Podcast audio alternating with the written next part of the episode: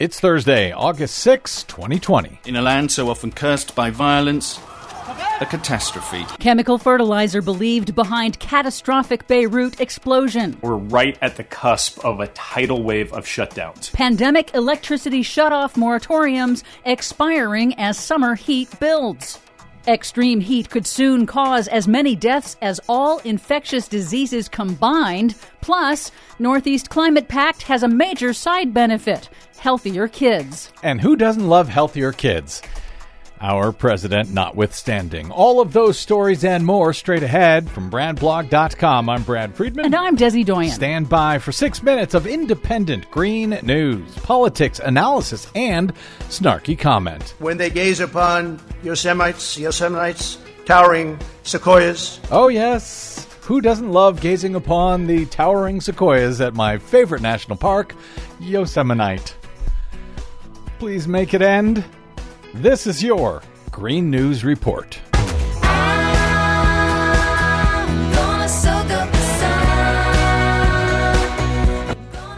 Okay, Desi Doyen, the President of the United States, doesn't even know the name of the Yosemite National Park. yes. Apparently. The great outdoorsman, President Trump, mispronounced one of America's most famous national parks on Tuesday when he signed into law a bipartisan bill that guarantees maximum annual funding for the Land and Water Conservation Fund, a federal program to acquire and preserve land for public use. Senate Majority Republicans could have passed this law years ago and are only doing it now to help the struggling reelection campaigns of Western Republican Senators Cory Gardner of Colorado and Steve Daines of Montana. But it's generally a good thing that he actually uh, signed this bill? Oh, definitely. We need to preserve public lands and water resources. Well, then don't complain that he finally signed it.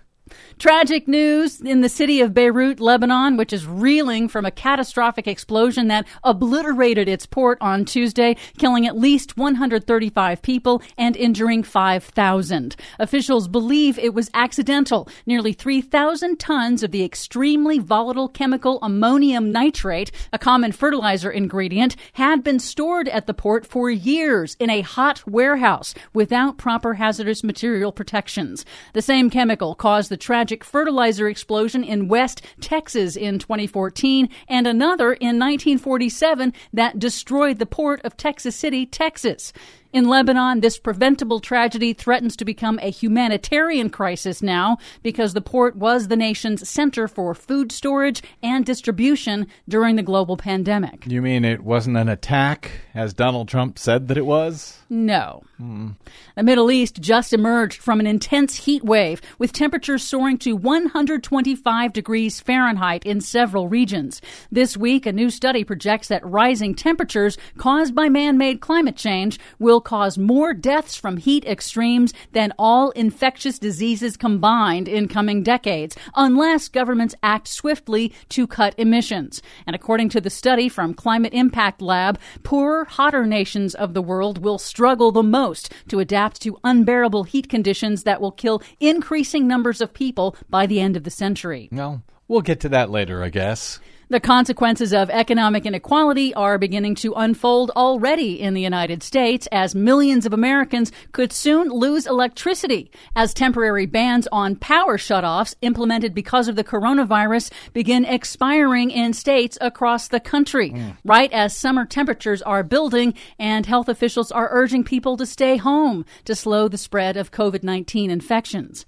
But there is some good news. Thank you. I'll have some. Deutsche Bank has joined other major global banks in announcing it will no longer finance any new oil and gas projects in the Arctic. That is good. General Motors says it is teaming up with EVgo to expand its public electric vehicle charging network. Also good. It will be adding nearly 3,000 electric vehicle fast chargers across the United States. Oil also good. Oil major Royal Dutch Shell announced it is partnering with a Dutch utility company to build a super hybrid offshore wind farm that will pair wind energy with batteries and a floating solar generating facility that will also generate clean hydrogen, and all without subsidies. So, some of these oil companies actually are finally moving away from fossil fuel? Yes. Very good. It's part of Shell's goal to become a net zero emissions energy business no later than 2050. Take your time. And finally, the Regional Greenhouse Gas Initiative, a coalition of northeastern states that implemented a market based cap and trade system to cut greenhouse gas emissions, has actually resulted in a nice side benefit healthier kids. Researchers at Columbia University found that reducing emissions also avoided the impacts of toxic air pollution on children's health, such as asthma, preterm births, and low birth weights. And they estimated that the initiative also reduced healthcare costs for those states, delivering an economic savings of between 200 to 350 million dollars. Very good news. Too bad about that whole sending them back to school during a pandemic thing. Well, there's that.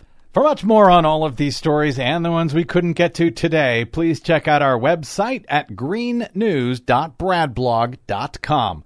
I'm Brad Friedman. And I'm Desi Doyen. And this has been your Green News Report.